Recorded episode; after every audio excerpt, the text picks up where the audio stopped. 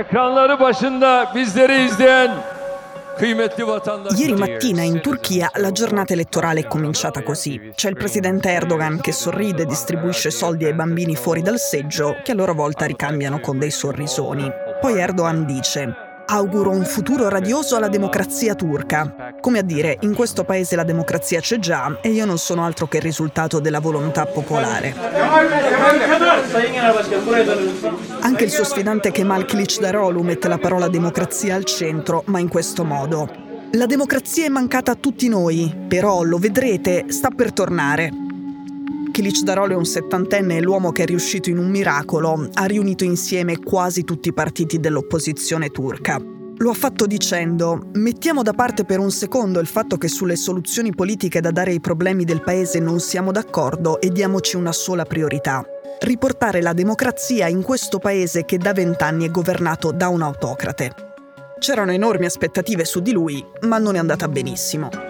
Per la prima volta nella sua lunga carriera politica a queste elezioni Erdogan si è presentato dietro al suo rivale nei sondaggi, ma poi il risultato dello sfidante è stato deludente. Erdogan è in testa e non ha già vinto solo per circa mezzo punto. Se avesse preso il 50% più un voto la partita sarebbe già chiusa, invece si va al ballottaggio tra due settimane, il 28 maggio. Ora molto dipende da cosa decideranno di fare gli elettori del personaggio meno noto, ma che è la vera sorpresa di queste elezioni. Sinan Oğan, un nazionalista di destra con amici estremisti che si è classificato terzo.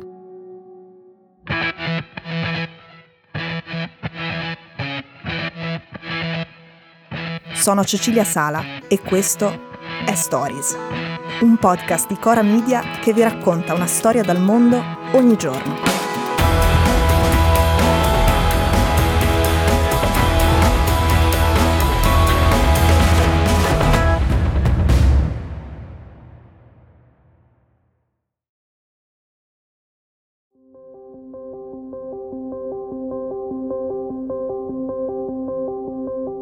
Cartello elettorale del nazionalista Oan si chiama Alleanza Ancestrale, è profondamente antimigranti, profondamente antiminoranze, a cominciare da quella curda, ed è amico di un gruppo di estremisti che si chiama Lupi Grigi.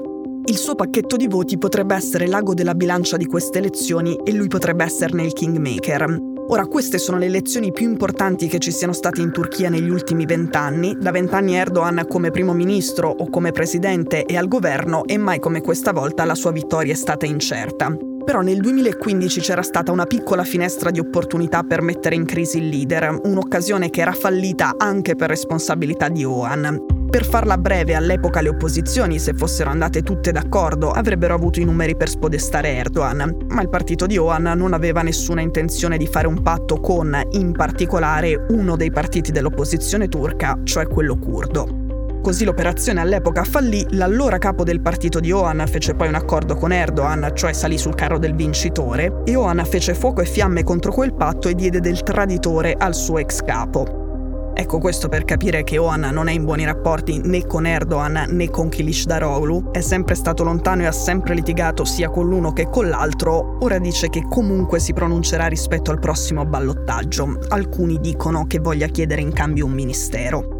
Il problema è che il voto per Oan è in gran parte un voto di protesta contro gli altri due candidati e quindi non è affatto detto che chi lo ha votato al primo turno, proprio perché lui era un outsider, segua l'indicazione di Oan per Erdogan o per Kilish Daroglu al secondo turno. Se il voto per Oan è un voto di protesta e non di appartenenza, questo significa che il leader non controlla davvero quel pacchetto di 2,7 milioni di voti che ha preso e che quindi ora non può dirottarli dove gli pare.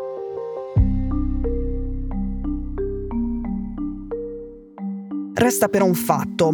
Visto che tra Erdogan e Kılıçdaroğlu ballano poco meno del 5% dei voti, quel 5% di elettori che ha votato Oan è comunque fondamentale. Non sarà il leader di destra a decidere cosa faranno quegli elettori, ma se si asterranno voteranno e cosa voteranno avrà conseguenze serie non solo per la Turchia, ma per il mondo. La Turchia è il secondo esercito dopo quello americano dell'alleanza militare occidentale, la NATO. La Turchia è il paese che con la sua mediazione tra Kiev e Mosca ha permesso che il grano dell'Ucraina, uno dei più grandi esportatori al mondo, continuasse a fluire nei porti internazionali, da quelli egiziani a quelli pakistani.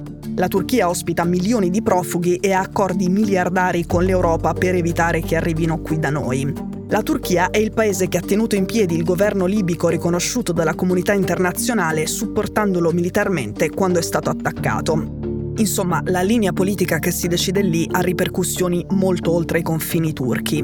Se vincesse Erdogan resterebbe tutto più o meno come lo conosciamo. Cosa succederebbe invece se vincesse Kemal Kılıçdaroğlu?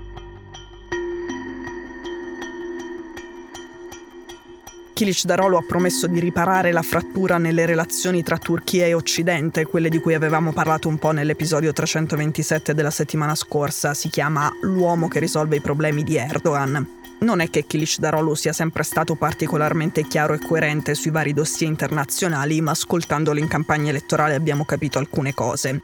Per esempio che la sua politica estera si baserà sul non intervento negli affari interni dei paesi vicini, quindi che per esempio probabilmente con lui al potere il supporto che ha salvato il governo di Tripoli in Libia non ci sarebbe stato. Però Kiric Darolu a questo punto, a oggi, non dice neanche che da lì ci sarà un ritiro.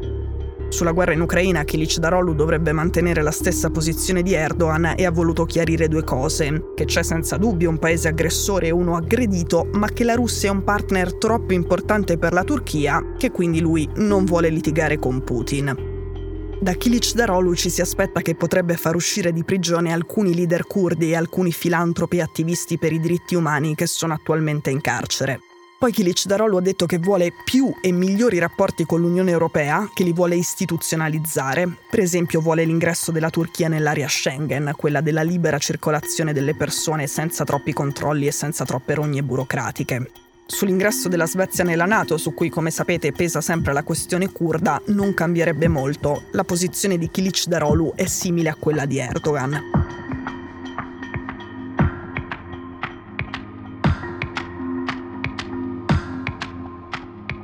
Il punto più controverso, anzi inquietante, è la Siria e i milioni di siriani attualmente ospitati in Turchia. La Turchia aveva appoggiato i ribelli siriani che si erano rivoltati contro il regime di Assad, ma ora Kilic Darolu vorrebbe rimandare in Siria quei milioni di persone che sono poi dovute scappare in Turchia. Cioè, in sostanza, le vorrebbe riconsegnare nelle mani del loro carnefice. Kilicdaroglu ha detto di voler correggere la politica turca in Siria, forse preparando un ritiro e riaprendo il dialogo proprio con Assad. Ha proposto un accordo con quello che ha chiamato il legittimo governo della Siria per il rimpatrio dei 4 milioni di profughi siriani in Turchia. Ha detto che l'obiettivo è far sì che i profughi, una volta rientrati nel loro paese, possano vivere liberamente, lui ha persino detto che gli imprenditori turchi sarebbero prontissimi a investire in Siria e che insomma alla fine i siriani saranno felicissimi lì e potranno tornare in Turchia quando vogliono da turisti. Ecco, a dire le cose come stanno, Kilic Darolu parla con enorme leggerezza di una cosa che non sarebbe un rimpatrio dolce, ma una pericolosissima deportazione a casa del nemico.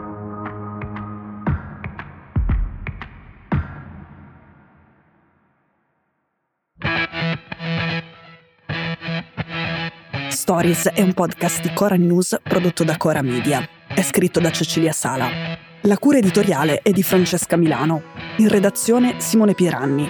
La sigla e la supervisione del suono e della musica sono di Luca Micheli. La post-produzione e il montaggio sono di Daniele Marinello. La producer è Monica De Benedictis. Le fonti dei contributi audio sono indicate nella sinossi.